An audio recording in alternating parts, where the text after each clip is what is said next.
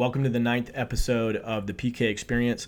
My name is Peter King. I'm the host of the show, and I'm excited to bring to you today my guest in Tom Satterly. Tom is a former Delta Force military veteran, and he's also a St. Louis resident, which is where I'm from.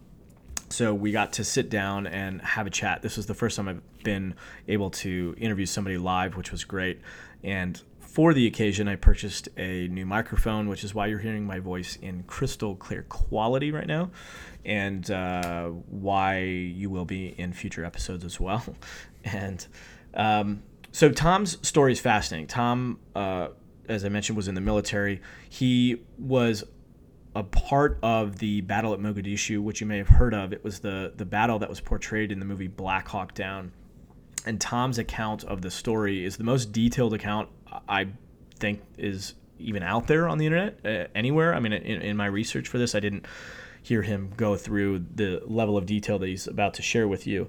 I do want to preface this though by saying, ironically, I actually sat down with Tom before we started recording and I said, hey, look, I don't know all the military lingo and, and acronyms and whatnot, and I don't think many of my listeners would either. So if we can try to tell the story without uh, using all the, the acronyms and lingo, that would be great. And of course, he agreed. And then, of course, as we started to interview, he, he launched into a whole bunch of acronyms and lingo. so if he's listening to this now, he's probably laughing because, um, you know, it's, it's just normal language for him. Now, I, I had a choice as I was interviewing him. Um, do I stop him every two seconds and ask, well, what does that mean? And what is that? And what is that? I decided to not do that and just let the story unfold. Um, so I, I will say that the first sort of chunk of him explaining some of his military experience and his military career uh, can be a little bit confusing if you're not uh, familiar with the with the language. Um, but when he starts to get into the battle at Mogadishu, he really just starts to tell the story, and it's unbelievable. It's a very vivid account of what happened. And uh, without further ado, I'd like to launch into the interview. Thank you so much for listening. All right, we are recording. Tom Satterly, thank you very much for joining the show. I appreciate it. Yeah, thank you. Um, it's kind of nice. This is my first in-person live podcast as opposed to doing it over the internet. So Oh, I had cool. to, I'm scrambling a little bit to find the right mic and stuff. So uh, hopefully the setting's okay for you. But um, so as I was doing some research in, in your story and uh, just you know watching the videos that you had out there and things like that, I was just, I mean, it's it's some heavy stuff, and uh, I, I'm for for those who are listening right now, can you sort of give them a brief overview of who you are, what your what your story is, and and we can start to get into some of that in a little bit. Yeah, absolutely. So again, Tom Satterly. um, was born in 1967 in Columbus or Seymour, Indiana, and grew up basically in small town Indiana. Middle class family, you know, not broke, but my parents didn't buy me anything, so. You know, I had to mow lawns at an early age just to buy myself a bike or anything else I wanted. My parents were always working were always going to school, so pretty much left alone to my own devices. You know, I have an older sister, middle-aged brother, and I'm the youngest. Um, had no idea what I was going to do with my life. Just like any other kid growing up, Yeah. and uh, definitely not the military. Wasn't in my mind. I, Really? I didn't know what it was, but I know my brother joined. He was two years older than me. My sister's four years older than me. My brother joined the military when he was a junior in high school. So he went to basic training in the summer between junior and senior year. Okay. So I'm a sophomore. He's a senior now, and I'm making fun of him for joining the military, just just dogging him out. You know, of course he beat me up for it, but um, just I had no idea what the military was. I just knew to make fun of it. Nobody in my family, nobody in my immediate family had been in the military. I think my dad's brothers were Yeah. in Vietnam, and Yeah. my grandparents, you know, were in in the war and joined the military for years at a time, but um, never crossed my mind. And then one of my best friends joined the military after high school, and I was building houses, and uh, still thinking about going to Indiana University, trying to save some money. My parents had money that I'd blown, you know, for college, and uh, he came home from basic and AIT, getting to go to Germany, and there was a John Cougar concert up in Indianapolis, and so we were driving up there together. He's telling me all about basic and AIT and going to Germany and how great it was. You know, he was indoctrinated for sure. Yeah, I was gonna say, ta- talking about how great basic was. Yeah, he was at a sales pitch all the way up to Indianapolis for that hour and a half drive. And uh, by the time I got to Indianapolis, I just kind of decided I was going to join the military. Huh. So we went to a recruiter office up there because we got there way early. And uh, instead of sitting around drinking and doing, you know, whatever, Um, went to the recruiter's office, talked to them, and I'm like, well, I'm my mom's you know studying to be a doctor. I think I'll be in the medical field. I'll try that. And uh, of course, he pushes me towards his quota, which at Right. the time was a combat engineer. You know, well, you like to blow stuff up and you do build stuff, so you get to do both. I'm like, well, that sounds really cool. You know. So I signed up that night for the That's army, crazy. and nobody knew. You know, went to the concert, went home, told my parents the next morning. They about passed out. Right. But I can um, imagine. I was old enough to do it on my own, so it didn't matter. Yeah. And uh, like, what about college? What about you know the construction company you work for? The guy wanted me to take over his company, even though I was just starting. Hmm. You know, he had older guys, contractors, and things. So had a little bit more intelligence, a little bit more know about the, the construction because I took it in high school as well. Yeah. And I told him, and and uh, everybody was kind of let down. I felt a little depressed about it, but you know, I uh, that was the fall of '85, and I didn't leave till February '86 for Fort Leonard Wood, Missouri. Okay. So I came straight here to Missouri, unknowing that I'd ever be here again, and uh, did OSUT, which is uh, one station unit training where you do a, uh, basic and AIT at the same place. Okay. Instead of basic and they ship you off somewhere else, I did it all right there at Fort Leonard Wood. How long? uh, How long was that? That's about three months. Okay. It's about three months long. And so in June, um, I got sent off to Germany for my first duty station. And it was a two year assignment. But I ended up getting married in between AIT and leaving for Germany when I was on leave for 30 days. And so that changed it to a three year assignment. So I go to Germany. I'm in a combat engineer mechanized unit in Wildflecken, Germany, and the wall's still up. So our major our major job at the time was to when the Russians were coming through the Fulda Gap, the horde of Russians that you know taking over Western Germany from Eastern Germany. Um, my job, my, my unit's job, was to basically preposition. We had pre-position explosive charges about three feet across, Wow. about six inches thick, called cheese charges. You would lower them into manhole covers in the roads, and then prime them and blow the roads to slow the Russians down. Wow. Along with their bridges were pre pre-built. Wait. So this was what year was this? This was 86. late eighties. Okay, or mid eighties. Okay. Yeah. And so, what were the Russians doing there at that time? Were Uh, the- were they were all in of- East Germany, and everyone was afraid the Russians were going to push through, take over Germany, Western Germany. Okay. And they only had basically one way to go: was the Fulda Gap near Fulda, Germany. But the mountains and everything, they had this huge gap where all their armor could come through. Mm-hmm. So our job was to blow all the roads and all the bridges to slow them down for the Wow. units in the United States to have time to load up and come over and, and defend and you know, push them back. So that's all we did was practice for that, blowing up bridges and roads all the time.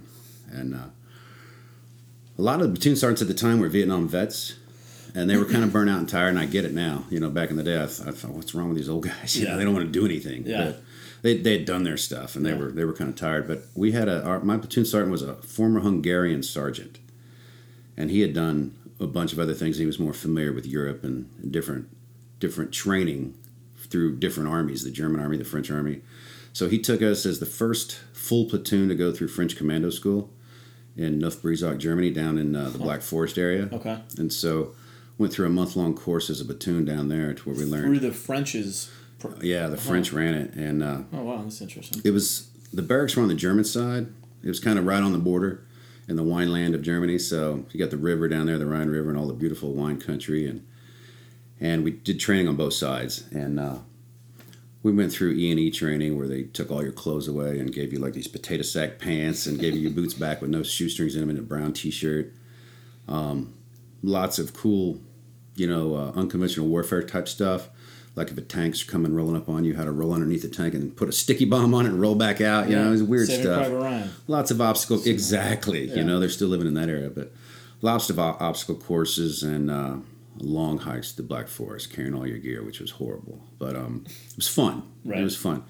So then he took us to the Swiss March. It was like a 40 mile hike a day in the Swiss Alps Oof. for like five days. We went down there for three of those five days. Forty miles a day. Yeah. You know, with all your gear and Of course, yeah, we took all our gear. Everybody else is kind of hiking and drinking beer along the way. We're, we're hiking for real, and, and uh, in the end, we stayed in the in uh, in Bern, Switzerland. All their their cities in Switzerland are built up like little, you know, they don't really have a military, but they all have guns and they all have like uh, leadership in blocks of the city and who's in charge and if there's a war, what you do. And there's bunkers built up underneath. So we stayed in those bunkers, those fallout shelters, and it's basically like this table if this is one shelf of, of bunks in a, in a hole in the ground, you know, there's like seven layers of this, and, and there'd be 20 people laid out just sleeping next to each other, you know. on top of And uh, people people are coming in drunk and falling asleep. I'm already asleep because we're waiting for the next day to do good, you know.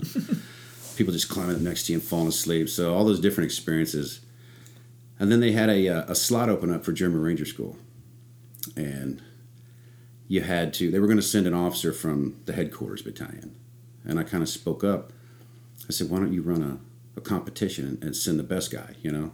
Send the best person. That's cool. And they were like, well, I don't know. Okay, okay. So they had a Green Beret. The first Green Beret I ever saw showed up in Germany. Um, he was wearing his Green Beret and he was changing units. I don't know why. He was an older guy, and um, they put him in charge of running the event. So he set up like a three day event with a PT test, a 12 mile ruck march, mm-hmm. um, swimming, land navigation, um, tactics. He set this whole competition up for over a three day period, and uh, I ended up winning it. And so I got to go to German Ranger School, but I didn't speak enough German. And so they sent a, uh, another guy with me that spoke German, hmm. and he failed out after the first week. So I was alone for the rest of the month and a half there. And that was kind of a breakdown for me. Um, a lot of how you get over things is through comedy and telling stories at night when you're yeah. sitting around, you know, pulling security. And I'm trying to tell stories these Germans and they're just they're looking at me like, "What?" and I'm like, "All right." So I literally grabbed my boots and walked out to pull security, you know, and I'm shining my boots. I just started crying. There was just nobody to talk to. I was tired and miserable Long. and lonely, yeah. and and I kind of got over that hump and passed German Ranger School. And so I, I, decided I wanted something different other than going to the motor pool every Monday and working on our, our M113 APC, you know. What's that? It's uh, armored personnel carrier. It's not a tank. It's okay. just a troop carrier. You know, okay. you got machine guns on top, but yeah. the, the back will open up and everybody can pull, peel out. Now, now they're Bradleys. Okay. So uh, every Monday, motor pool Monday, you know, driving that thing all week and then parking it. And then Monday back to the motor pool. It's just the same over and over again. Yeah. And uh, I wanted something different. So I tried to reenlist for Special Forces. They had like a twenty-five thousand dollar bonus program. And what what made you decide to try that? Uh, I knew I was going to stay in. Versus, I came in for four years to get twenty-five thousand dollars for college and then get out. I knew after going through those schools that there was more and it was fun. Yeah. And challenging, so I decided I would reenlist to be a Green Beret, and uh, the bonus made it easy. But I couldn't get the bonus. I, I had made E5 so fast that I didn't get a school you needed to get E5. I got promoted E5 because I won Soldier of the Year um, doing some competitions, and I'd won Soldier of the Year, so they sent me to the E5 board. And basically, their wow. question was um, my first sergeant, who was an old Vietnam vet, and our company was the 54th Engineer Battalion Raiders. And uh, sitting in the board in front of all these sergeant majors for the E5 board, he's like, I just have one question for you. He's like, Who runs this motherfucker? And I was like, I jumped up to attention. I'm like, Raiders run this motherfucker for sergeant. He's like, That's all I got. Sit down. I sat back down and he looked over and he's like, No one else has questions, right? They're like, uh, no, first sergeant. And so he goes, get out of here. And I got out of there and he came out and he's like, all right, you're E5. You're and I was like, like, okay. That was easy. Cool. I'll take the pay. so I didn't have primary leadership development course. That's funny. Which I was supposed to go through. But you have to have it to go to SF. But I couldn't get to school because I was already E5. They're like, let all the E4s go first, you know, let them get promoted. Yeah. So I went ahead and just reenlisted for jump school just to get to Fort Bragg, North Carolina. Okay. And I knew when I was in Fort Bragg, that's where home of special operations was. I could I could dig around and find something. So I come back in '89. Yeah, about the summer of '89, I came back to Fort Bragg. Went to jump school. Ended up at Fort Bragg, and then I started hunting down the the Green Beret recruiters. Okay. And then uh, signed up and went in the end of '89 I went to SFAS, the Special Forces Assessment and Selection Course. What was the What was the training like for that? It's uh, it's about a month long. Uh, they take you out to Camp Mackall on Fort Bragg, and they put you in some. Now they're nice, but there were some old barracks back in the day. They give you four hours of sleep a night, and during that four hours, you have a 15 minute period you have to pull fire guard. So you have to wake up before that 15 minute period to get dressed, and after you're done with fire guard, you wake the next guy up once he's ready. You lay back down, you try to go back to sleep. So you're getting about maybe three hours of sleep a night. Right I think they did some research. It was like four hours a night is what you need not to go crazy. Right. You know, so that's what they kept it at for the month.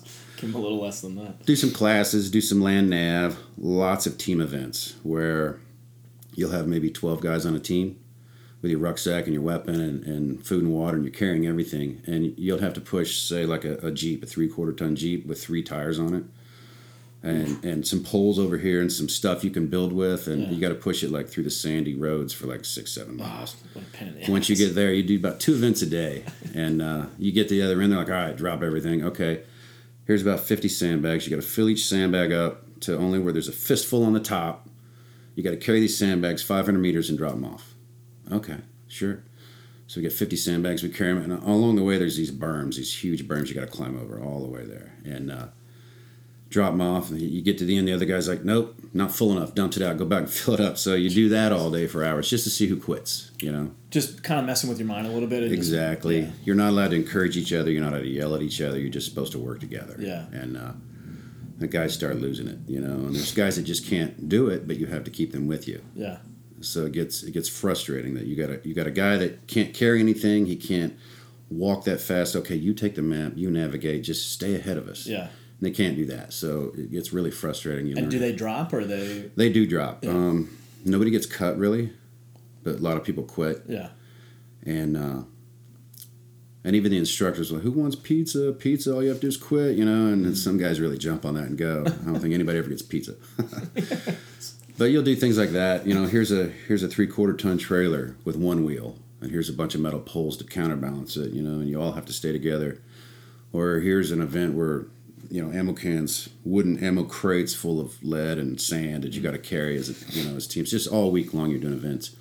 And it finishes up with a 22 mile road march Oh, all the way back into Bragg for time, and then testing and Yeah. psychological evaluations. So made that, and then uh, starts. You know, I was going for an 18 Charlie Special Operations Engineer Sergeant. So that was easy for me. That six months of training after that to get the Green Beret was easy because they have weapons, then they have uh, they have engineers, and then they have the medics, and then they have the intel guys. Okay. So um, I was going to be an engineer. I already knew all the formulas. I'd already memorized them over my years in the army.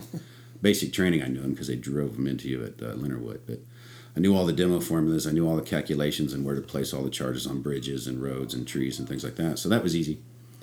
Just learning all the unconventional warfare things and how to deal with foreign armies and how to get them to do what you need them to do when they don't really listen. You don't speak the language. So uh, that, foreign armies that you're working with in different parts Right. of the. So- like, like, what are some of the things that you learned to do that for that? Well, you have to learn how to teach everything you know. Instead of just knowing it and doing it, you have to learn how to teach it. So you go. Are you learning their their cultures too? And Yeah, and absolutely. How to influence? and- Yeah. So you'll you'll take over like by with and through, and and uh, you work by them or with them or through them, or you'll get them to do the job for you. And that's their legacy mission as a Green Beret. Since the war started, everybody's assaulting and attacking and capturing people. But um, and then you'll have like regular army units are flying in to train these armies back up. Once you take down the country, you have to train their army back up to defend itself, so you don't have to be there forever. Does it work? I don't know. We're still in Germany. We're still in Japan. You know, we'll be in Iraq forever. We'll have to be in Afghanistan forever. It just takes a long time to train, change the culture.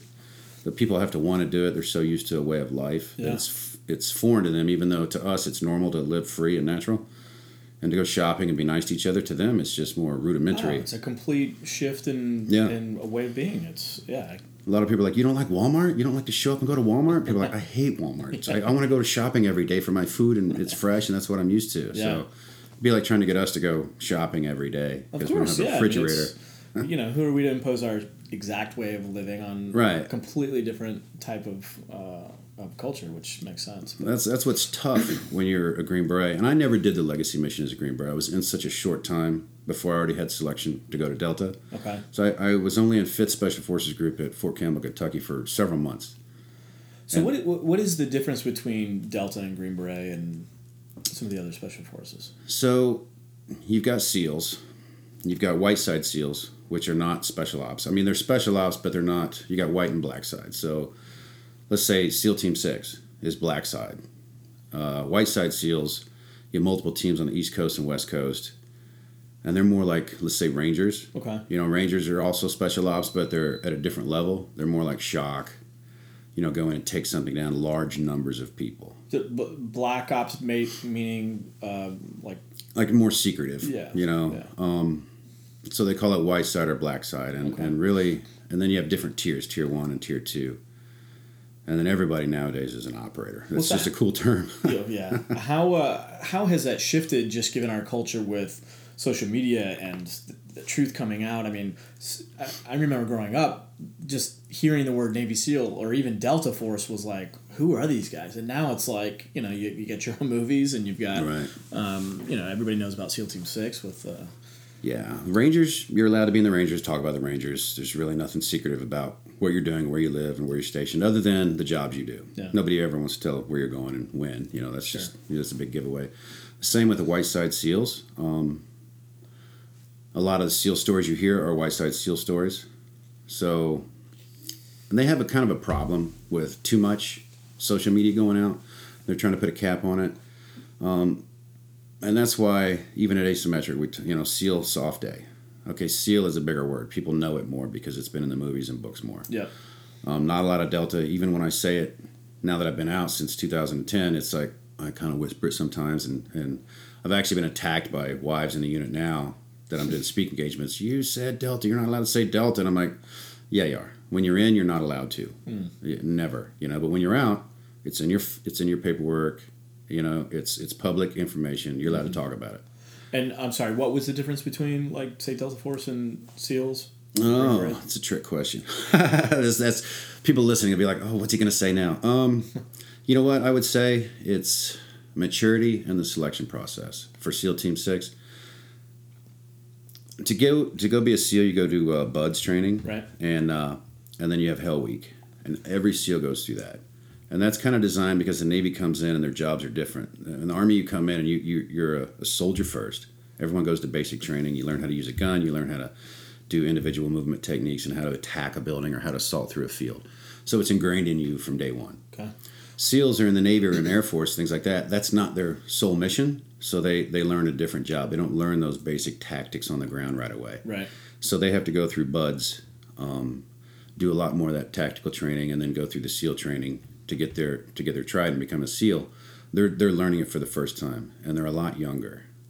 So maturity is one thing. Um, age and maturity is actual uh, develop, mature, like emotional maturity. right. Okay. Right. They're a lot they're a lot younger. Um, The youngest age to go into Delta is probably twenty three, Huh. and I think I went in right at twenty three. Okay. You have to have been in, in the Army or the military and on your second enlistment. So you have to show a little commitment. You have to be a certain rank, E5 to E8 to come in, or officers have to come in as a after their first command. And I think if they come in as a captain, you know, they're going to be major really soon anyway. Mm-hmm. And they've already had a command. So they've already been out into the regular military. They've already led troops.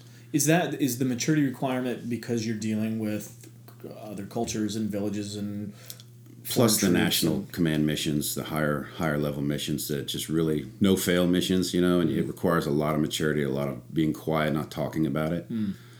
Um, so that's why you hear a lot less stories about Delta, less books on Delta. I don't know if there's ever been a movie on Delta other than Chuck Norris made one way back in the day, and there was a TV show, which is kind of way off, you know, the Delta Force back in the day. Um, you'll see references in movies, and it's funny when we watch movies. Um, you'll see them. Oh, we're going to bring in some special ops guys, and they'll come in with the beards and the long hair, and they're acting kind of quiet in the corner. And the crazy guys over here, like, oh, those are the SEALs. See those badass over there? Those are Delta guys. Like, oh, and I'm like, we laugh all the time because it's like that, just what people think, you Yeah. know. what's But- the truth? Yeah, I think there's a lot more quiet professionalism in the unit, um, just due to maturity level and the culture. And SEAL Team Six, great guys as well, and even even all the other Whiteside SEAL teams, a lot of great guys. But they're just they're younger, they're bigger, and when you when you're bigger, you have more opportunity for mistakes in there and people people screwing up. So our numbers are really low. Bigger in, in terms of uh, numbers. Numbers, yeah. yeah. Um, they've got two, four, six, eight, and ten on the East Coast. Six being, you know, the black side, um, and then they have one, three, five. That's where they're stationed? Seven and nine on the West Coast. Okay. Yeah, so they're they're huge. Rangers are huge. Green Berets are huge. The unit very small compared to that. Very The very Delta small. Force. Yeah. So, uh, where did you do your training? So, I'm sorry. So, you went into you trained for Green Beret. Is Yes. that correct? Six months for that. Okay, and then and then I went to get into- language school. So yeah, I'm, I'm I'm going through the qualification course, the six month qualification course, and there's there was two or three guys from the unit that went through. They were already in the unit, but they went to the Green Beret uh, qualification course to change their MOS, their military occupation specialty, because when you're in the unit, when you're in Delta, you're still there is no basic uh, MOS for Delta. It's just it's just you come over as a ranger, you'll wear your your brown beret now. Um, if you're green beret and you go to Delta, you wear your green beret. If you're an airborne guy and you made it, you'll just wear your maroon beret. Um, you'll wear all the same patches. There's no patch for Delta. You know, it's it's uh, and so you get promoted with your peers in that job in the regular army. Now, your packet that goes before the board is stamped secret. That that sounds special to some people. Right. You've done more. You know, you've they they they take into the f- effect. They take into the um, consideration that you're in Delta and they know that you're doing a difficult job and you're training all the time. But you still kind of get promoted along with your peers in the regular army. So if somebody was over there and they were a mechanic or something and they made it, they may want to go to the Q course because Green Berets get promoted faster than mechanics. Got You it. know, so these guys were over there going through the Q course to change their job in hopes of getting promoted. And I didn't know it. You know, I'm just I just think they're guys going through the Q course. And uh, when I made the Q course, and I'm in four months of Persian Farsi on Fort Bragg taking language school, and two guys showed up at our course, and I'm wondering why they weren't in language school. You know, they don't need a language in Uh, Delta. I'm sorry, which language? Farsi? A Farsi, Persian Farsi. Yeah, you- Iran. are I, you- no. No. no, no. I wasn't fluent after I took the course. That was a nightmare. Um, that was four months of futility for me trying to learn that. I mean, I learned some stuff, but it's all gone now. It's hard. It's it's It's, it's, a totally. horrible language to try to learn, and then to try to Write write it. backwards, yeah. no. One guy in the class actually learned how to write and everything. Uh, he had the capacity for it. He was he was just a brain. Me, I was. No. I wasn't into it. When I realized how difficult it was, I was like, eh, it's not No, happening. it's just. I'm just not happening. and uh, they approached me and they said, hey, we watched you in the Q course, worked with them. You know, I knew them. I just didn't know where they were, where they were from. So said, we think you have what it takes. You should try out for Delta. Hmm. So they actually gave me the phone number and I called the recruiter when I was in language school and set up uh, a time to do the PT test and take some psychological testing. And I did it. They said, yeah, all right, you're approved and gave me a, a, a spring of 91 What What was it that they saw in you? Was it the just my guess I guess my determination, my physical fitness, my motivation, maturity. Um, I had I'd already spent three years in Germany leading people, and that's a whole other nightmare that you, you don't really get in special operations because you work around other professionals. Yeah. So leading people in the unit was that was easy. Leading people in in the Green Berets is, is a little more easier than, than leading regular Army soldiers who have all kinds of problems and issues and don't mm-hmm. care. Half of them, you know, that they might be in because they have to be in or mm-hmm. they have no other option. So it's it's more difficult. So I kind of learned a little bit about leadership in Germany, and I guess it shined through a little bit. But Gotcha. So, so take us now to. Um, I, I was amazed in, in in the research that I did that really the battle at uh, Mogadishu was your first like real. I mean, I, I guess you had taken some some fire in some other battles or whatever, but this that was your all still Somalia, yeah. man. Like, what an initiation! right. My, it was two years in the unit at the time. I got in in spring of '91. By the end of '92, I'm now an operator in C Squadron, and so I've got one full year on me. You know, before I have to jump out and go to Somalia. So we just trained all the time. You know, preparing to do your job, save a life, take a life, whatever. But every day. And then Somalia's kicking up. You know, we start rehearsing um, months out, knowing that it's coming up, and. Uh, and then when it finally came down and we, we went over, it was like, okay, you're now Task Force Ranger. You'll have to shave your heads and blend in with the Rangers. Wow. So it was kind of funny because we all had a little bit longer hair at the time. And uh, it's like, all right, you need a high and tight. So basically, guys are getting haircuts the day that they're going to the, to the airfield to take off. So everybody's, all the Rangers, their heads are tan already because they've been, they've had that haircut for so long. you can see all the guys with the white heads, you know, and the, the tan lines on the sides. And it's like, okay, I can obviously tell these guys are different, you know. And, uh, So what, what what was going on in Somalia at the time? starvation. Um, Muhammad Aidid was was using starvation as a tool, using the food, taking the food from the shipments that we were sending over there, and, and uh, taking down convoys. I think what what caused us to pack up and start to go over was um, they attacked the Marines, killed some Marines over there in a convoy. Okay. I think they killed some uh, military police, and then they attacked some Pakistanis as well. Okay.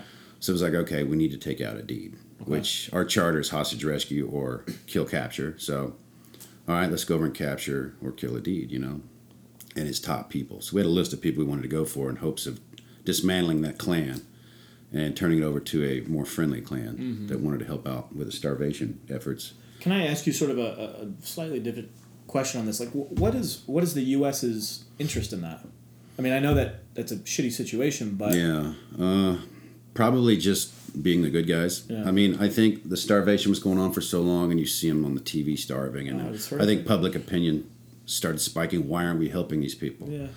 Okay, well, it gets big enough that all right, now we have to act and go help these people, Sure. whether we had interest or not over there. At the time, I couldn't say, other than public opinion starts screaming out, Gotcha. we should help these people. So, all right, so the administration decides we have to go help these people. So we go to help the people, and they attack us. They're stealing the food. It's not working. So now maybe it's okay. Let's take a more strategic approach to it. Let's Mm-hmm. take out the leaders, and then see if we can go back to negotiations because, you know, combat is just a, an arm of politics. Basically, I want you to do this. I want you to do this. Oh, well, I kind of only want to do part of this. If you come to an impasse, and it has to happen, it's like okay, combat. Reach out and smack them, and then you should pull back and go. Now, do you want to deal? Now, do you now do you see what's up? You can't do both at the same time, which is mm-hmm. where we fail, I think, a lot. We try to do political maneuvers while we're in combat, and it doesn't really work. It's like reach out, smack them hard, pull back.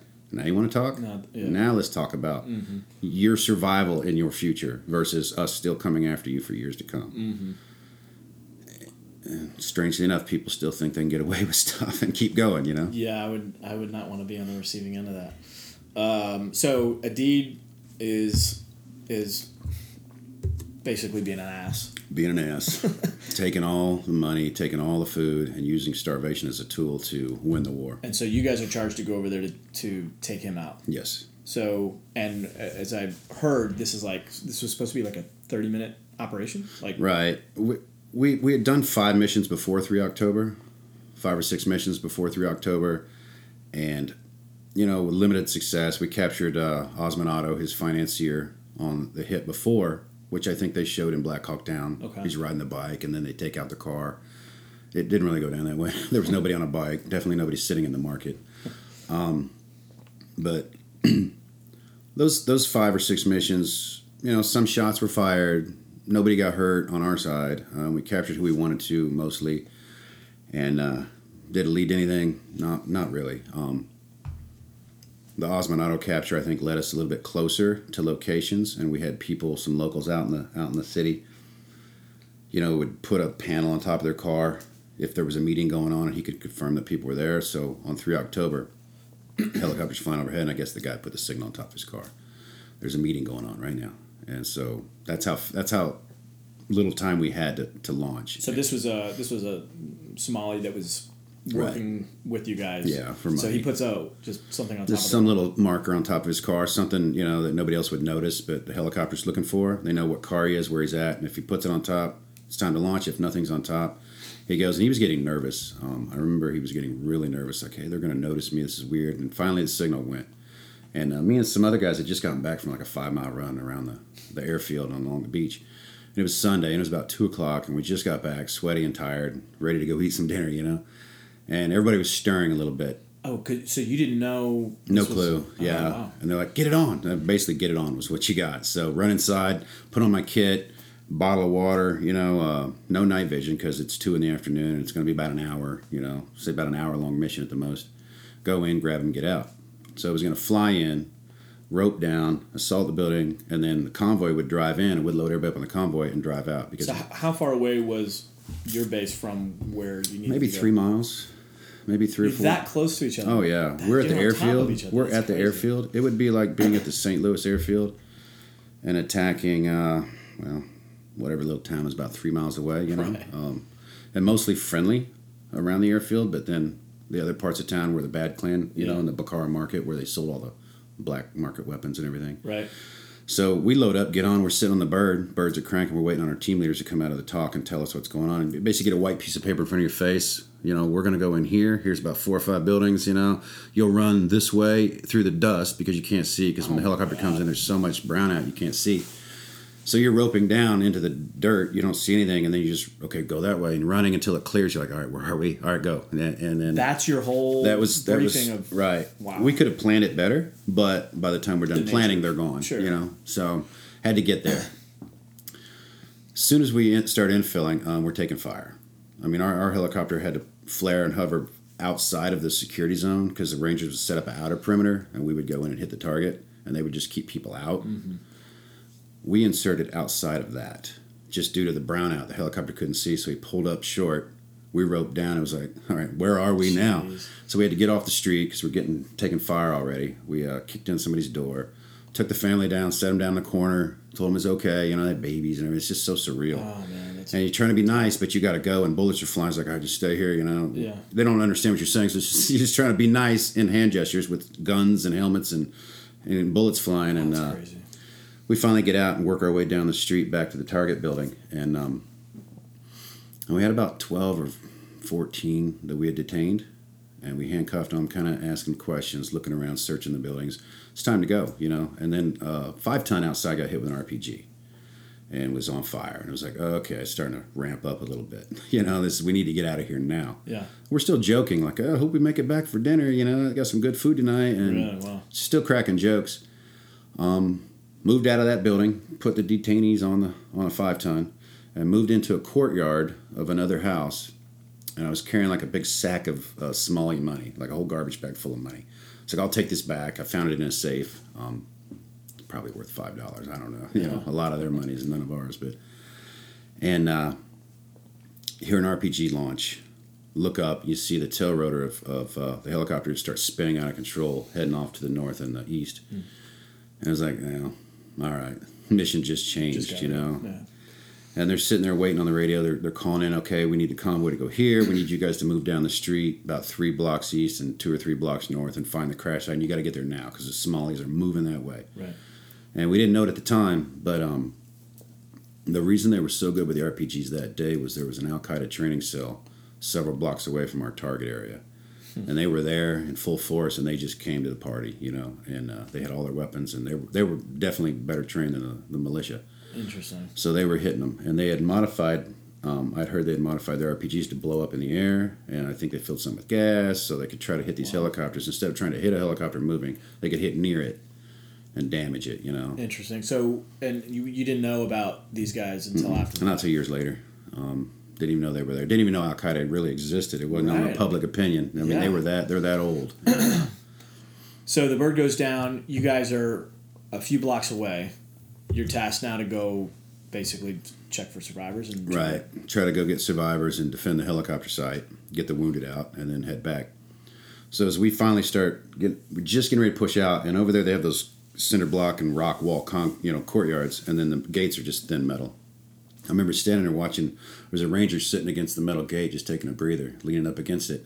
And his just neck explodes. You know, it just took a mm-hmm. bullet right through there. And uh, I was like, we got to get out of here. Yeah. You know, we got to get out of here. So they load him up on the convoy. The convoy is going to go back. And uh, well, first they try to make their way to the crash site.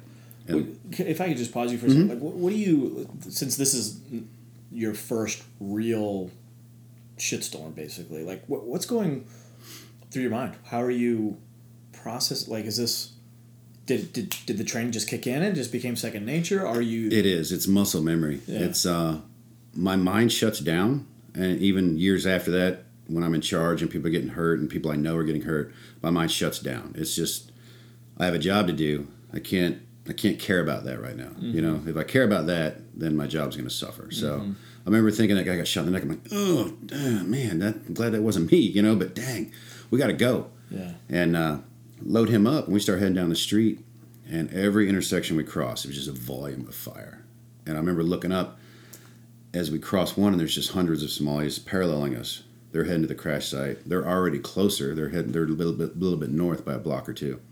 So we know we have to give up security and use speed to get there. So we, we drop a lot of security where we'd normally lay down weapons, clear the street, and then send guys across. We just went. You know, we just had to go and nobody really got hurt or hit until we turned north. And right at the corner from turning north, um, we got held up a little bit because that was the crash site street, and there was already a lot of people down there.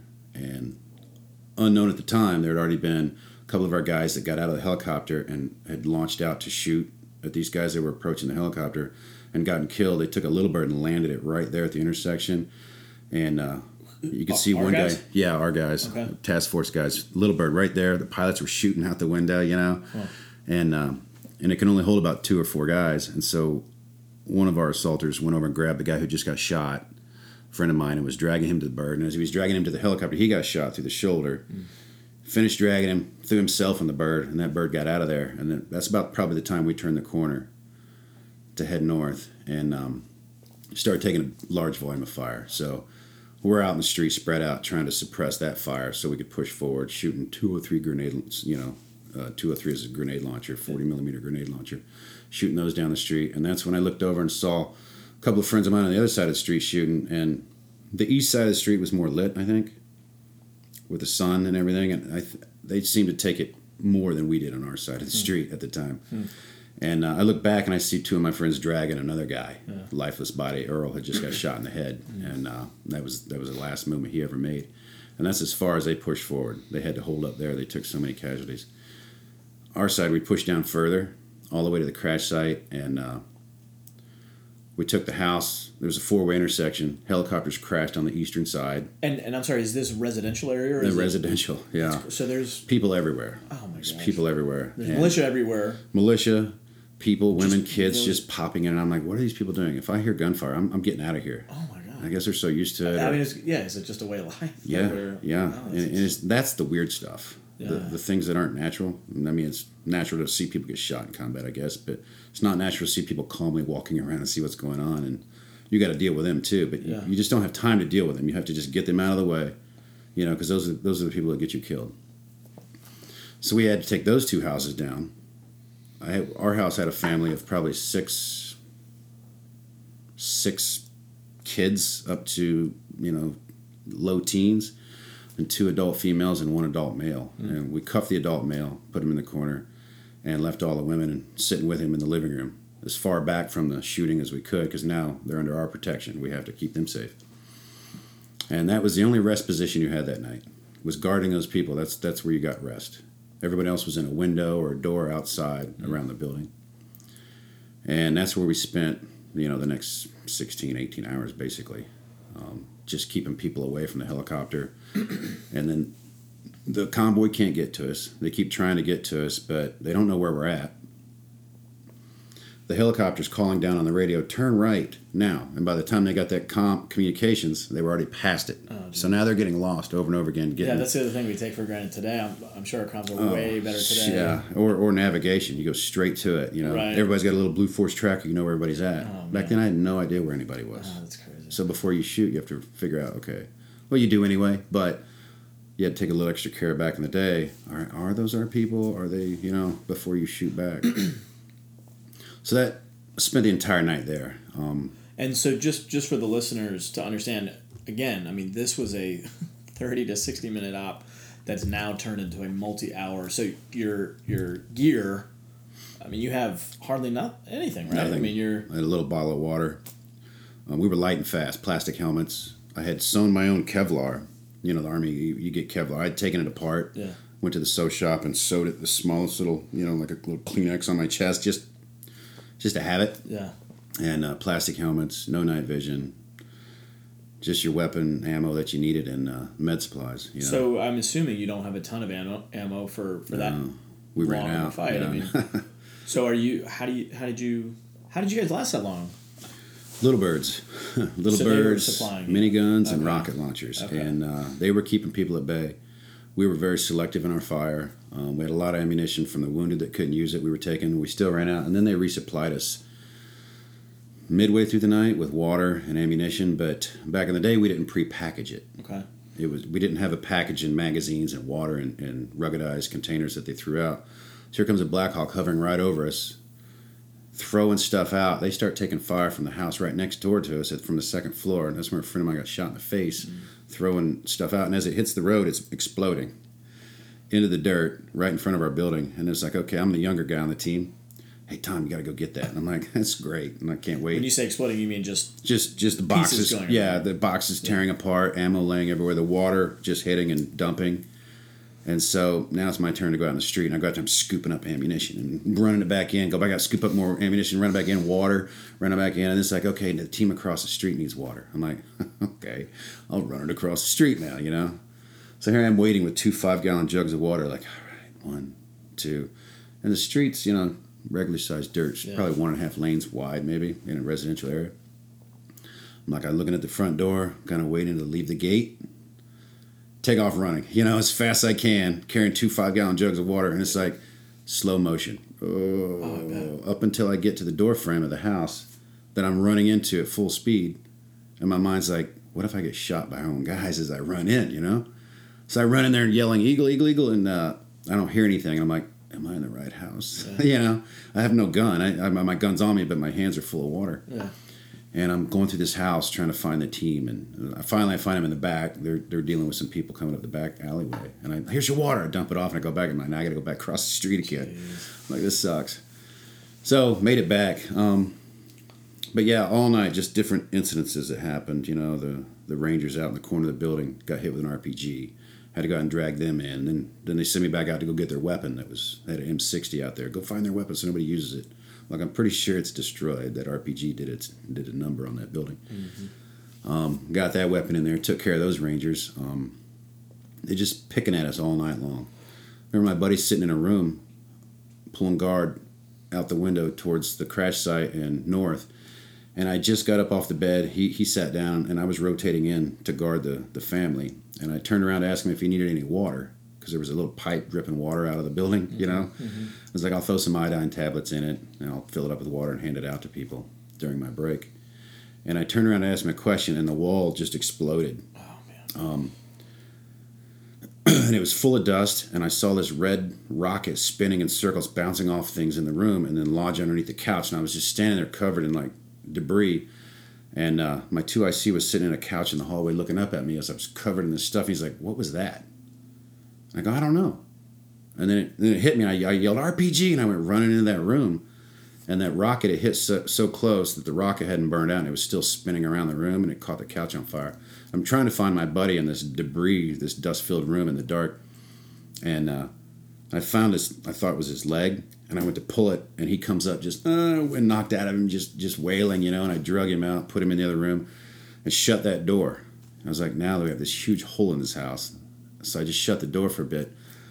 What did the RPG? Uh, it knocked the whole wall down. But did it explode? I mean, it was still. No, it exploded. Oh, okay. Blew the wall, but RPG is like a, a, a shape charge. It's designed for metal. Right. It'll punch a hole through metal. So when it hits concrete or dirt, it, it does some damage, but it really absorbed it all. So he just got a little shock knocked into him. You know, he wasn't injured.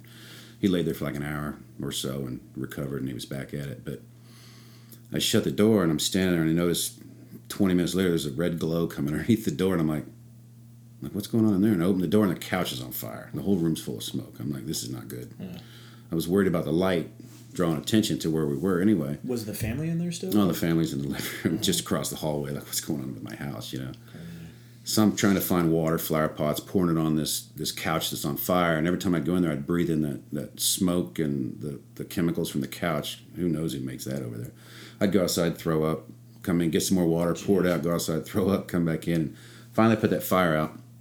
And that's when I started walking around the house laying mattresses up against the walls because I knew that it, it stopped it, but now let's stop the debris. And uh, I just finished laying a mattress up on one of the other walls that a buddy of mine was sitting at. He's like, "What are you doing?" I'm like, "It's just a little more protection, you know." I was turned around and walked out, and that wall got hit right after I put that mattress up, and and uh, he came out. He's like, "That was a ch- that worked like a champ," you know. It stopped everything from flying in. They were just nitpicking our house all night long, just destroying it little by little, trying to sneak up on us the whole night, you know. I literally had one guy, as I was pulling guards, sitting on a bed, looking to the west. There's a house about three feet across and just a little dirt way between. And every now and then I'd hear men in there yelling, and you can hear them with their weapons and stuff. And I'd just shoot through the wooden shutters, trying to keep them away. And I was sitting there, and there was bars on our windows as well. And uh, I heard this clicking and dragging noise, like met- metallic and wood, and then I'd hear a dragging noise, and I'm like, you know, I didn't have ear protection in, yeah. so I'm half deaf anyway. And I, I look out and without night vision, I saw this this guy in like a man dress put his AK in front of him and drag himself forward as he's creeping up on my window. I'm like, oh, this is not cool. So I tried. I couldn't get my M4 out the window to shoot at that angle. So I'm thinking, okay, it's pistol time. I finally get to use my pistol. You know, pull my 45 out and I stick my arm to the bar, and I'm gonna, you know, get rid of his, you know, get rid of this issue. And um, I pull the trigger and the hammer falls and it's so full of sand from the rotor wash that the hammer only halfway falls. I'm like, I'm like, okay, nothing. What else can go wrong? Yeah. So I recocked the, the, the 45 and put it on the bed. I'm like. I'm like, oh yeah, we got these little Austrian grenades, these little small ones, you know. I pulled it out and showed the guy standing at the door, and I pulled the pin, and he's going, no, no, and I'm like, yep. you know, I stuck my hand out the window again, and he's right underneath it now, and I dropped it, and I hit him on the head, and, and as it hit him, he looked up like, what is that? And it rolled down into his little uh, scarf area, and I just laid over on the bed, and boom, and everything just kind of hits the ceiling inside. Everything blows in our room, and um, it's funny. It wasn't the first person I'd killed, but it's not funny. That's a bad word, but it's it's odd that when you do your job and you take a life, the first thing is in your mind is I'm in trouble. You know, I'm going to get in trouble. Hmm. People came running in the room. What was that? What was that? I'm like, oh, it was a flashbang, like just a distraction device. Yeah. And the guy, there's the guy in the, the room with me, standing there going, no, he's not. He's lying. That was a grenade. Like, yeah, you're right. It was a grenade. Look at this dude. You know, and like, oh, hey, good job. But you know? your reaction was to tell a white lie. To, Yeah, like oh, I'm going to get in trouble for that, you know, and it, it was weird. Um, so that went on. It became the longest sustained firefight since Vietnam at the time. I think there's been one longer now in Afghanistan, maybe, um, or maybe Iraq. I'm not sure, but 18 hours. It lasted a little over 18 hours. oh man. So I, I mean, I, you're not sleeping at all during any of that. Mm-mm, I no, we were we were dehydrated, suffering from severe sleep deprivation. And so, how did you guys finally get out? they finally made it to us just before light out, and um, two of the two or three of the Pakistani armored vehicles had made it, and they were using one, and the Tenth Mountain Group was with them, so we had more more numbers now, and they're they kind of secured the area. They're out there walking around like it's normal. I'm like, you guys, trust me, we've been here all night. It's not cool to be walking out in the streets, but they're in force. You know, maybe they've pushed everything back. They used the vehicle to pull the helicopter off of the pilots because they'd been thrown through the windshield and they were underneath it, and we couldn't get their bodies out, and we weren't leaving without them. So, finally pulled that off. Um, got the bodies on top, got the wounded inside, and it was time to leave and uh, put some thermite on the helicopter to destroy it. And then we had a, a, a, a Cobra and Apache that was going to also fly in and hit it with rockets on our way out to keep everybody back. And um, opened up the back of the armored personnel carrier to get in, and it was just so full of wounded. The guy just actually grabbed the door and pulled it shut again. And, and you see the latch go and shut it, and I'm like, well, and there's no room in there, man. Like, we're going to have to follow them. We'll just follow along the vehicles On foot. on foot. Wow. Whoever whoever didn't get in, and uh, we'll use the vehicles as cover, and we'll just we'll, we'll run back that mile to where they where everyone else is, and uh, those vehicles took off. they just took off. Miscommunication. So we're like, all right, let's do this. We just start running back in the same direction we came, and uh, all along the way, I remember passing our vehicle. It was an old Humvee that we had built. It's just a cargo Humvee, not armored or anything. And we had taken sandbags in the back and lined up a wall and put three quarter inch plywood on both sides of it to hold the sandbags in, and use like zip ties to hold that together. And we sat inside that, and we built a bench inside for either wounded or to sit on. And we're sitting on that facing out, and uh, I saw that sitting on the side of the road with a hole in it. It was burnt out. And I remember thinking, I wonder what happened to my buddy that was driving it. You know, um, he's dead. I didn't know it at the time. But um, turned the corner to go back west, and I remember stopping at one point to watch the the the uh, Cobra or Apache, whatever it was, launch a rocket at the helicopter. I want to see what that did, you know. And uh, he was hovering, didn't really do it. I'm like, I gotta go. I don't know what I'm doing. I turn around, and everybody's gone. And I had this sinking feeling of now I'm here. Now I'm all alone, you know. So I just took off running And down the street. What time of day is this again? Um, At this point maybe was light out, maybe seven or eight in the morning in the morning. Okay. and uh, I just take off running. And as I got running along these walls, there, there's walls everywhere. You can never get off the street unless you live there. You know, there's gates and walls, and you're just kind of contained into the street. And I'm just running, hoping if I get up and look down an intersection, I'll see a group of guys running. You know, and as I as I run up, there's one little alcove that I didn't see, and, and one of the guys that was with us on the team jumped out, grabbed me, and threw me in there with the rest of the team right as an RPG hit the wall. He didn't do it because the RPG was coming. He just he saw me coming and he jumped out to, to grab me. He pushed me in there and the RPG hits the wall and it kind of just the the shrapnel that cut his ear and kind of deafened him a little bit. Um, but that's all that happened to him and we finally made it all the way back to where the other vehicles were and it was just kind of chaos trying to figure out who's going to get in where. And the plan was I didn't know it at the time. I just knew I was going to get in a vehicle and go somewhere was to go to the Pakistani Stadium, which was maybe another mile away, closer downtown, and two guys from my team and two guys from another team loaded up in one Humvee with some 10th Mountain guys who were just shooting, duck down, shooting into the city. You know, I'm like, what are you guys doing? Aim at something, you know, and. Uh, tanks are shooting down the street at, at people, and, and and our two Humvees took off.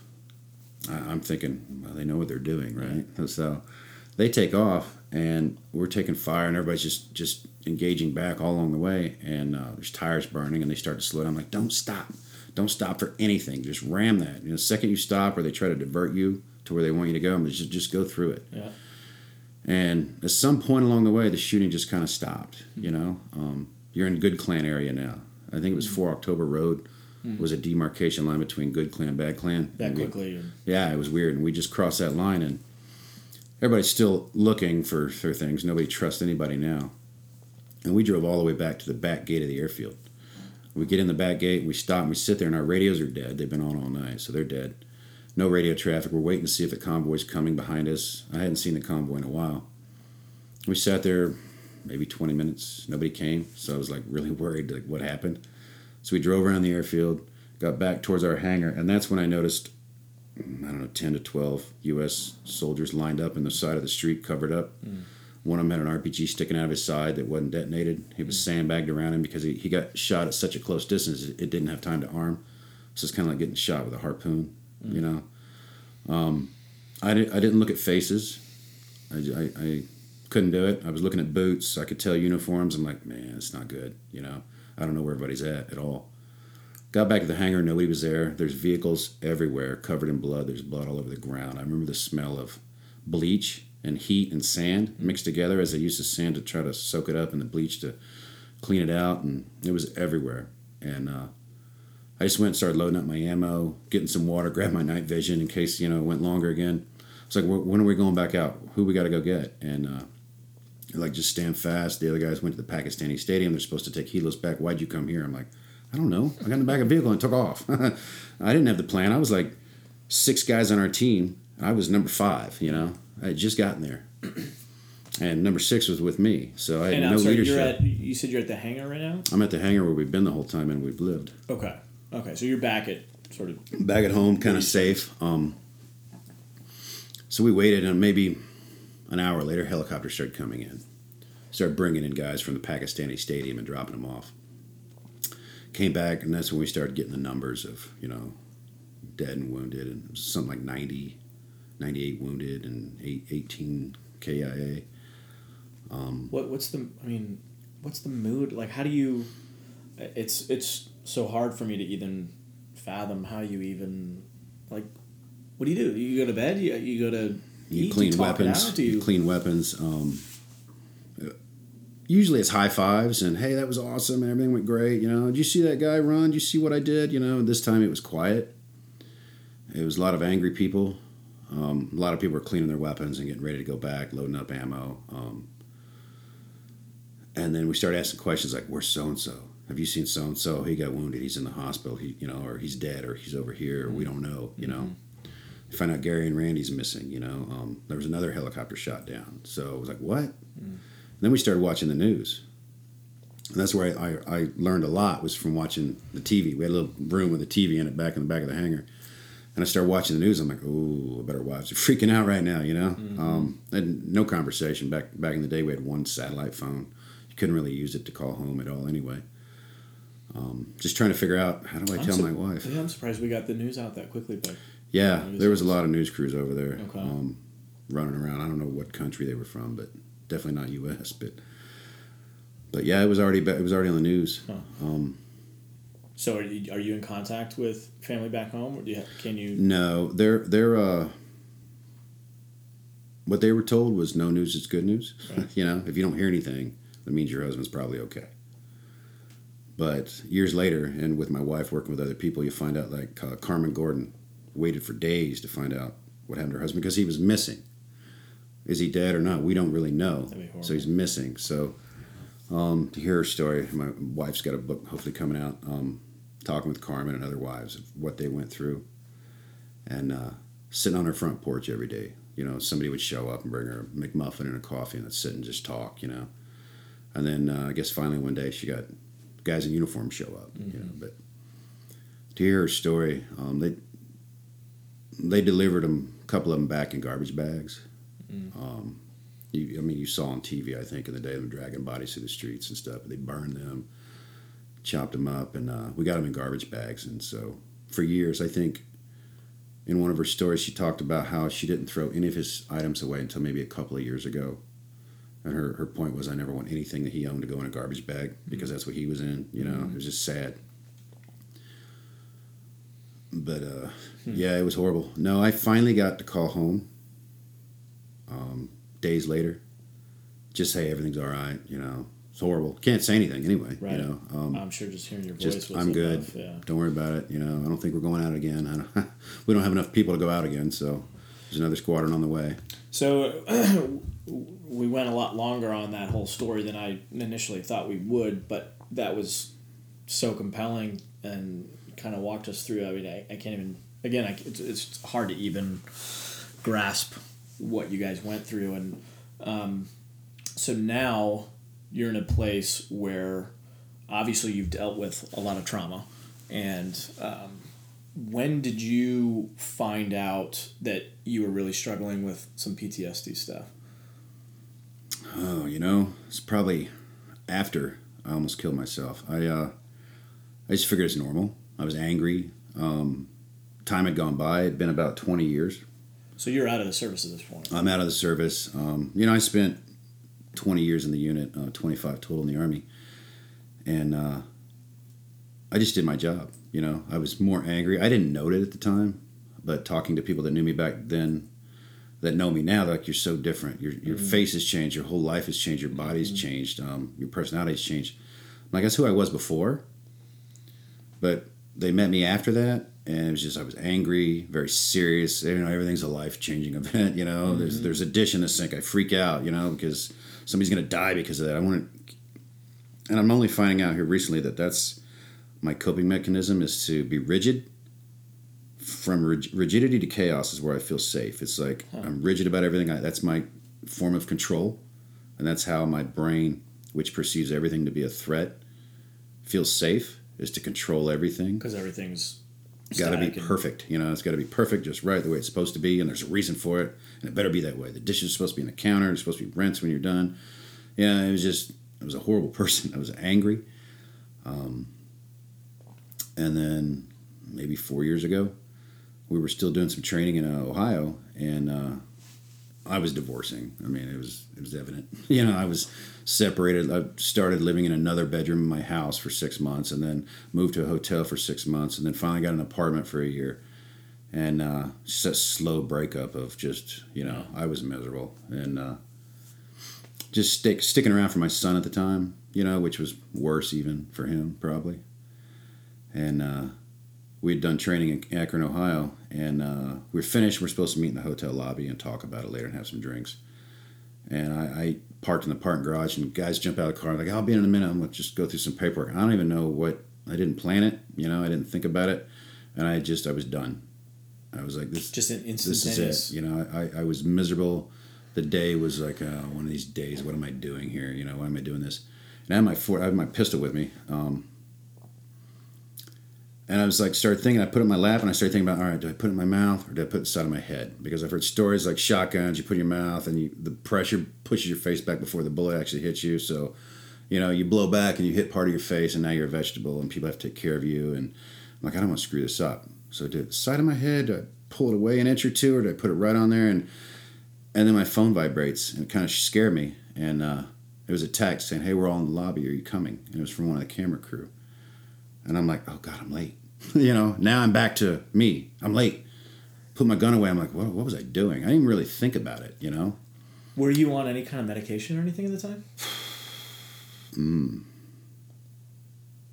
Probably. I mean, the fact that you went from just being another typical miserable day to I'm out, I'm done. Yeah. To oh, I'm late. Like yeah, that's... I was miserable. I was probably on Prozac at the time or maybe I'd stopped taking it. I don't, I don't remember anymore. I was doing a lot of drinking, a lot of drinking. Um, Obviously, not during the day, but uh, every night. So my, you know, it probably it carries over. You know, your performance and and uh, I was gaining weight. I mean, I was unhappy. Not in a good place, clearly. No, no, and uh, so I go down the lobby, met up with everybody, um, and the person who texts me is my wife now. You know, I love um, that story. your uh, your your Facebook page is is it's great.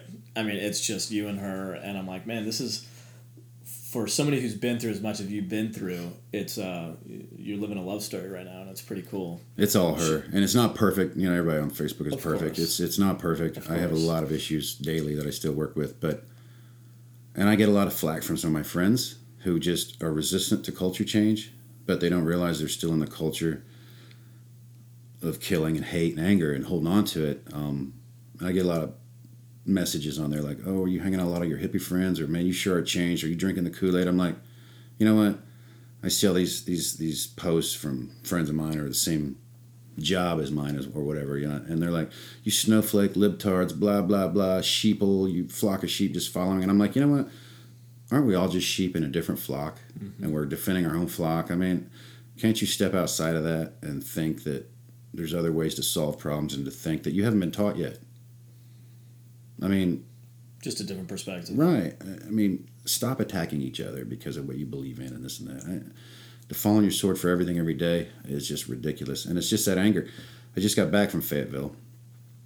Um, I was doing some business there. I got back yesterday. And so, night before last, I'm in a restaurant in Fayetteville where I used to hang out. You know, it's like a bar restaurant. And um, place is packed. I'm looking around the room like I used to know people here. Now it's just all young kids. And, I, mm-hmm. and I went to the bathroom, and in the I'm listening to this song in the bathroom playing.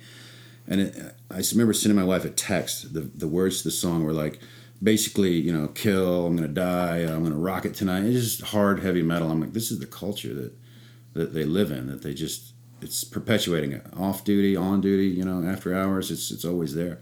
I'm like, wow, I never would have noticed this song before other than, oh, this is going to get me motivated to go out and kill people. You know, it's like, man, this song is violent and evil. You know, it's, it's just weird. But, That's uh, uh, that's quite a change of tune from where you were. Yeah. What what what what do you attribute that to? my wife literally my wife making me realize that i was that screwed up that uh that everything i held dear and the fact that my my brain thinks everything's a threat which means i attack it you know and when i when i do talk to people even when i work sometimes it's like if, if i get a little resistance back and i don't agree with it i'll start elevating my voice and i try to take over the situation and command everything and it's like she's like what are you doing i'm not your soldier you know you yelled at that guy on the phone i'm like was I yelling? I I wasn't yelling. It's just business, you know. But no, I was I was elevating it, you know, without without need, really.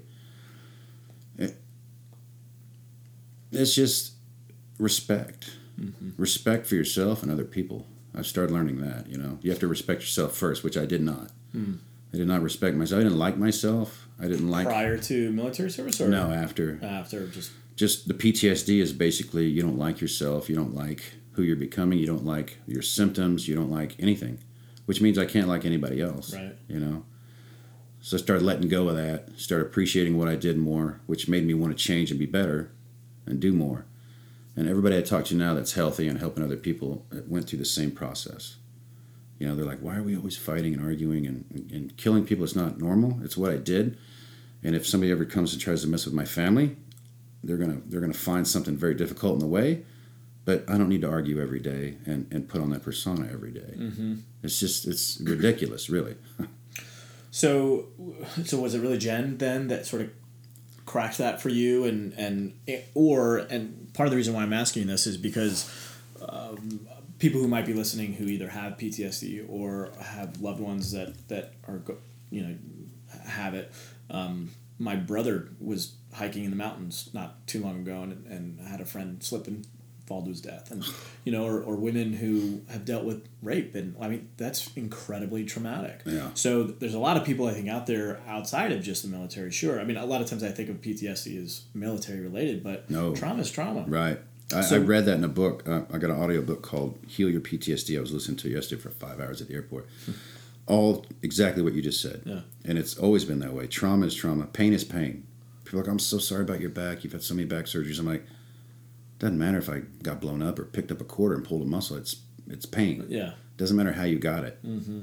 And PTSD is just a, a normal reaction to an unnormal experience. That's such a great definition because I think a lot of people, I've talked to some of the guys down at Asymmetric Solutions or whoever else, and we've had these conversations, and it seems like they think that it's this unique special thing or that they're wrong for it or it's some kind of disease or it's a. Right. No, it's, absolutely a normal. Total normal, I would dare say, even say healthy coping mechanism for something that is almost improcessable.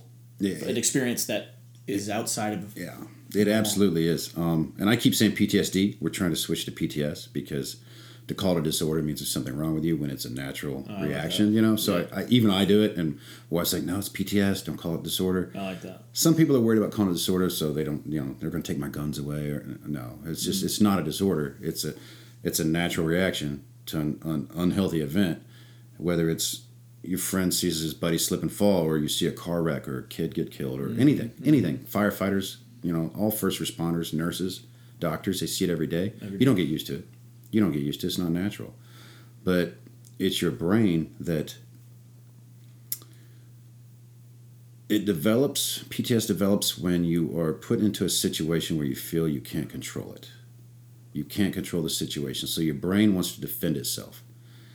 So your sympathetic nervous system starts pumping in cortisol, and everything else that, you know, to deal with stress. And then it happens so much that it's a habit. And so now I'm angry, now I'm grumpy, now I think everything's a threat. I perpetuate that every day. Now it's a habit. Mm-hmm. Now I just taught myself to stay this way for years Mm-hmm. versus whenever a thought enter my head or something that's just wrong and I know it's wrong or I start to act a certain way to stop, remove myself, go to something totally different that's healthy and happy and do that for 5 to 30 minutes. And just change those those brain patterns. Some guys that don't know, somebody I I read a statement uh, well yesterday that when people tell you to get over it, oh, you have PTS, get over it. It's like, okay, basically what they're really saying is, I don't know enough about PTS to help you. Yeah. Because you can't get over PTS any any quicker than you can get over strep throat. You know? Yeah. Just get over your strep throat. It's the same thing. Your brain uses the most energy in your body than anything else. And what do we do? What do we do with PTS? Well, we start drinking. We start eating unhealthy at the bar. We start going out. Everything's unhealthy. Well, your brain gets all that from your gut. Mm-hmm. You know, so now your brain, with the healthy food and not as much drinking or or drugs, is healthy. You can deal with it. But we perpetuate it by drinking more, by eating poorly. We stop working out. We feel depressed, and now your brain's like, well, everything's a threat. I'm going to defend you by putting up this wall. You know. So how do you how do you break that pattern? What's the what's the quickest, most efficient way to?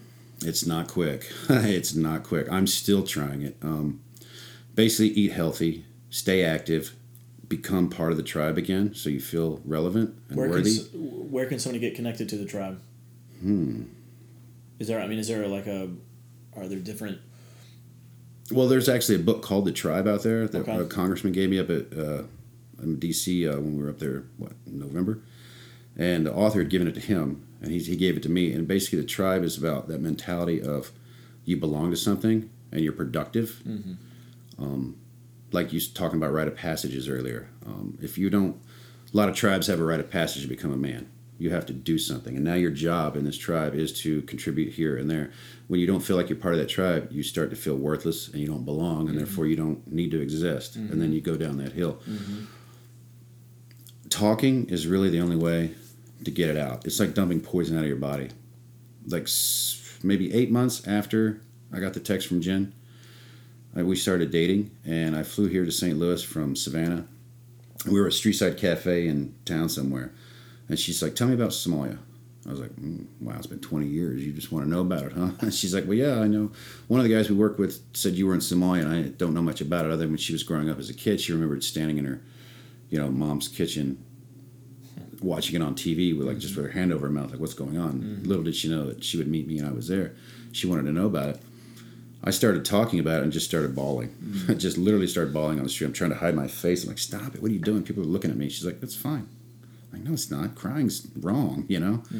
And I just kept crying. And then the more I talked about it, the less, the less, I, less it bothered me. Um, even when I first started speaking events and engagements here recently, I would cry on stage trying to get through some things and reliving uh, memories. And the more I talk about it, the easier it gets. And you're letting it go. And I kind of equate it to dumping the poison out. I tell everybody, you know, get over that cultural suicide. The drinking, the chasing women, the living the lifestyle that you think you're supposed to live. Yeah. It's just all wrong. It's lack of respect for yourself and other people. Cut down the drinking or stop all. I'm, you know, I'm not saying stop drinking altogether. That's that's a whole other world right there for people. Um, cut down. Eat healthy. Move. Do something to be part of something else. If you don't, it's your fault. You know, anything in the world you can do, like Tony V. We were talking about, you know, um, great speakers and Tony Robbins and, and Tony V. I think they're actually. I saw a billboard in Denver recently. There's three great speakers. It was Tony Robbins and Tony V and and a third one they were going. I was like, that's got to be expensive. But those guys know that. Just do it. Yeah. Just go out and do it. The only limiting factor is yourself. Yeah. And we start to limit ourselves. We don't realize it's our brain doing it to us, and we're allowing it. well, I think it's a it's a really healing message too to let people know that that it is okay, that it is um, that they're not um, wrong for feeling those feelings No, in the first place. not, yeah. But that that yes, that there is a point where you can sort of exhale and go, is this really serving me anymore? Is this making is this enriching my life and finding other people who are who have gone through that or are still feeling through like finding that brotherhood and that tribe i think you know I- this is kind of silly for even me to say but just in my own experience in my own ups and downs it's there's a radical difference between trying to face it alone oh, as, Oh, yeah. as men we typically do that Right. versus seeking out some other brothers in the process and It's like asking for directions, you know. just just do it. You're gonna drive around forever until you do it anyway. Right. So have some humility and Yeah. well you know you talked about the rigidity and and i think yeah, when i think of rigidity i think of like a dead branch like a stick and how easy is it to break that Mm-hmm. right.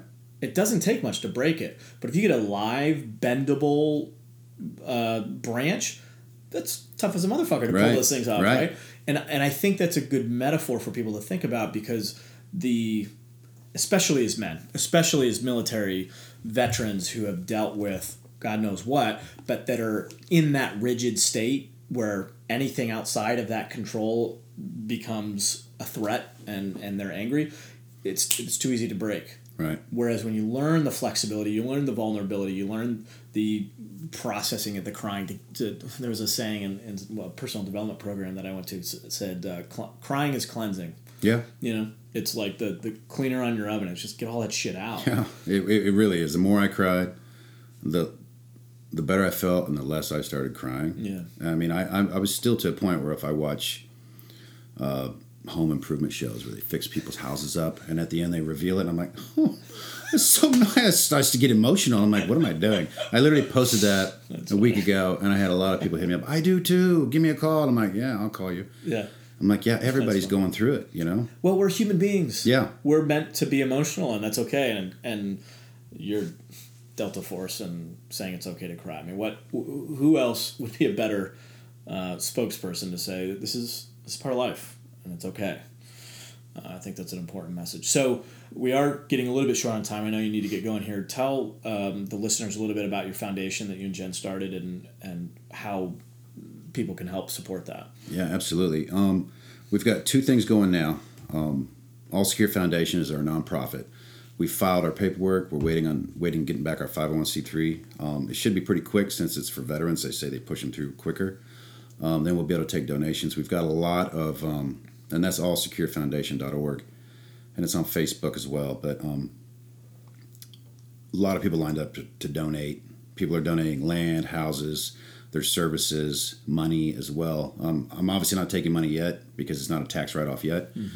Um, but we're a resource library to help veterans find help because when you're when you're sick and you need help, and your wife's your wife needs help too. Your family needs help too. So when Jen was trying to find me help, it was so difficult to find the right doctors or doctors that take TRICARE or where do I go? Who understands this? Especially here in, in St. Louis where it's not a big military presence. TRICARE is a little bit hard to find, which is what I have coverage, you know. Um,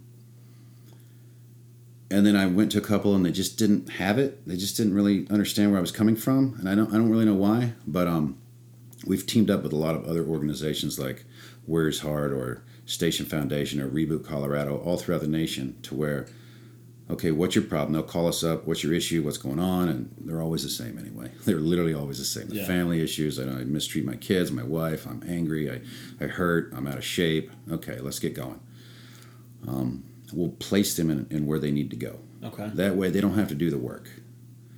And then, only after you get help, you're doing better, and you turn, in turn, come back and help us help other people Yeah. then we look at giving you like a vacation for it. Like instead of just bringing you in and go fishing or hunting or shooting or or whatever, or send you and your family to Disney, which is probably the worst thing to do with a guy with PTSD. Okay. Send them to Disney is to get them help 1st mm-hmm. and then give them something. Because if not, it's just a vacation and you come back home and now you still have the problems to deal mm-hmm. with. Mm-hmm. And it's not like uh, I sent a friend of mine. I got him a seventy thousand dollar grant to go to Warriors Heart, big addiction place. He had more addictions than I knew about, illicit heavy drugs. Um, and I worked with him for years and didn't know it. Alcohol, everything, and he had just reached bottom. Got him some funding from a local uh, company here, actually Kolb Grading. Jeff Kolb uh, footed that bill with his his foundation. Sent him to Warriors Heart for I think twelve weeks got him detox, cleaned up, got him a whole new set of teeth. I mean, he and he has been nothing but a pit bull in helping people get better now, and he's stuck with it. A lot That's of people going to relapse. Um, he hasn't, and he stays with it, and he helps other people, and I think that's the difference. He, I call him up, put him on a mission, and he's on it. He'll get somebody where he needs to go as well. Yeah, I think that's a real light of hope for a lot of people that have PTS is that that it might feel crushing, um, but if you can just have a glimpse of how you can rise up and and learn to cope and learn to live with that and and eventually be free from it, that you can turn around and help somebody else. Absolutely. I mean, what what greater purpose could there be to help lift somebody out of that? It's like AA. If you go to AA, you're you're there for life. Yeah. You have to do it every day, every week, whatever they do. Some people have to do it every day. Some people stop going and they're okay, but you you have to do what what you need. You know, and then we we've recently started All Secure Mission, to where it's it's a for profit, but it's very low, and it's online courses for reintegration of the family, or you know PTS Like or video courses and stuff. video and, Oh, and documents you can download it getting fit getting healthy diets things like that. We have uh, psychologists and, and people contributing to help with papers. So you can save between $59 and $200 whatever course it is. And then you come in you take the course you can download it. I don't care if you share it. We don't care you know? Other people are like well don't do something so they can't share it. You're, you're going to lose money. I'm like it's not really about that. Yeah, might you know i have to offset some costs here but it's to get cost effective ways to help people. They Yeah. can take it on the road with them. They can deploy with it. They can share it with their friends. We don't care. Yeah. Um, but we just want to help people. We make other money doing other things you know writing a book doing speak engagements and plus i have a job. So you know just staying busy but we just want to help and we want to recruit more people along the way to help us help other people What what can the average do uh, average person do to help?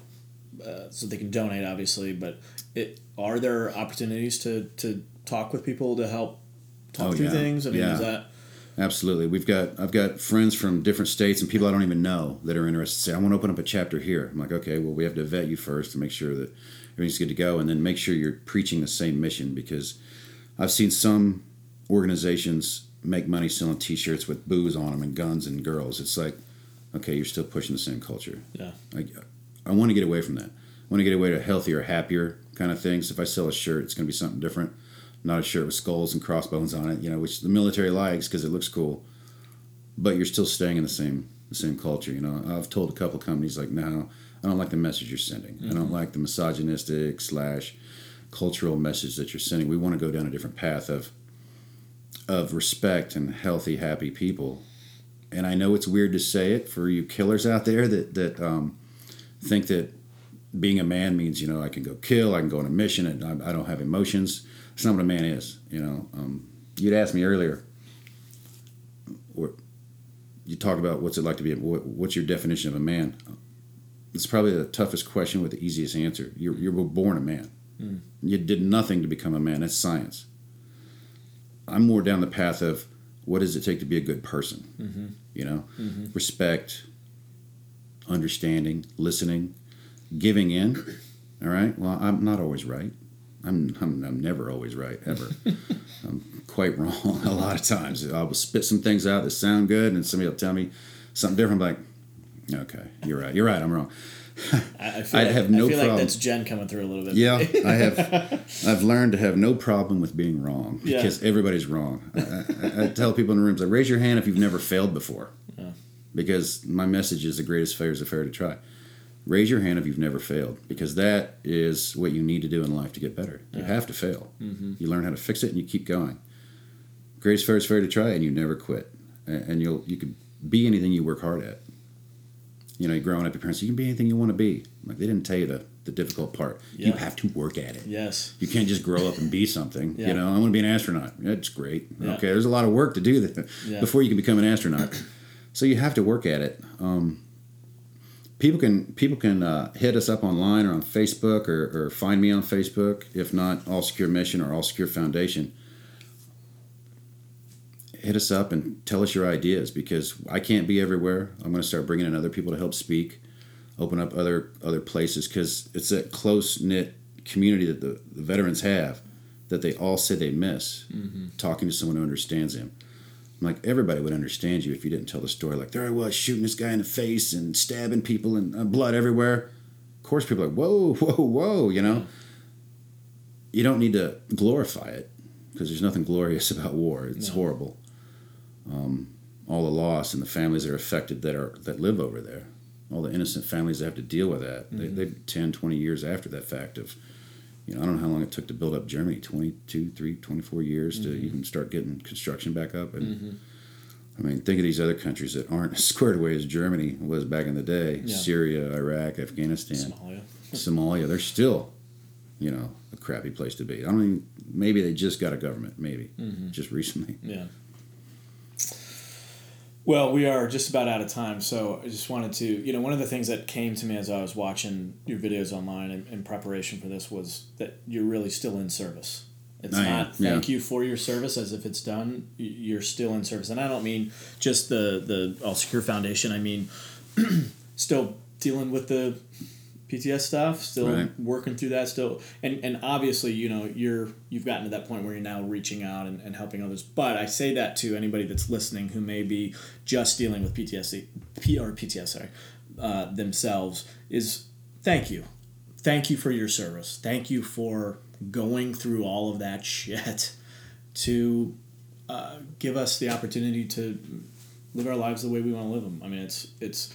I, I try not to take that for granted, but um, it, it's um, it's a true blessing to be able to live in this country and to have people like yourself and and all your um, brothers that have given their lives for it. So I appreciate it. yeah, I think veterans need to know that. Um, I hear them. I see. I read it a lot. You know, I did this for you. I did this so you can live free.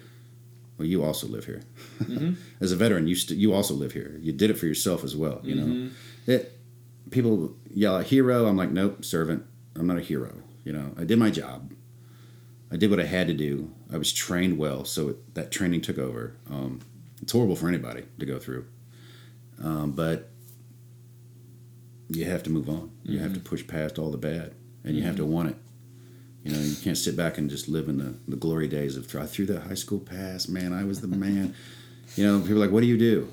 I don't start with I'm a retired Delta Force Sergeant Major. It's like, oh, what do I do? I work at Asymmetric Solutions. I'm working on a book. I'm trying to help veterans. Um, what did I do to get here? Okay, that's my past. Need to move into the future and the present, you know, and you can't do that stepping sideways or backwards. You have to move forward. So, Absolutely. Well, thanks again, Tom, and it's been an honor to chat with you here for a little bit. And I again so appreciate your, um, given your experience, your ability to shed a lot of the the heaviness and the poison, as you mentioned, and give people a light of hope. So awesome. Yeah, I appreciate you having me here. I excellent. loved it. Thanks again, man. Thank you.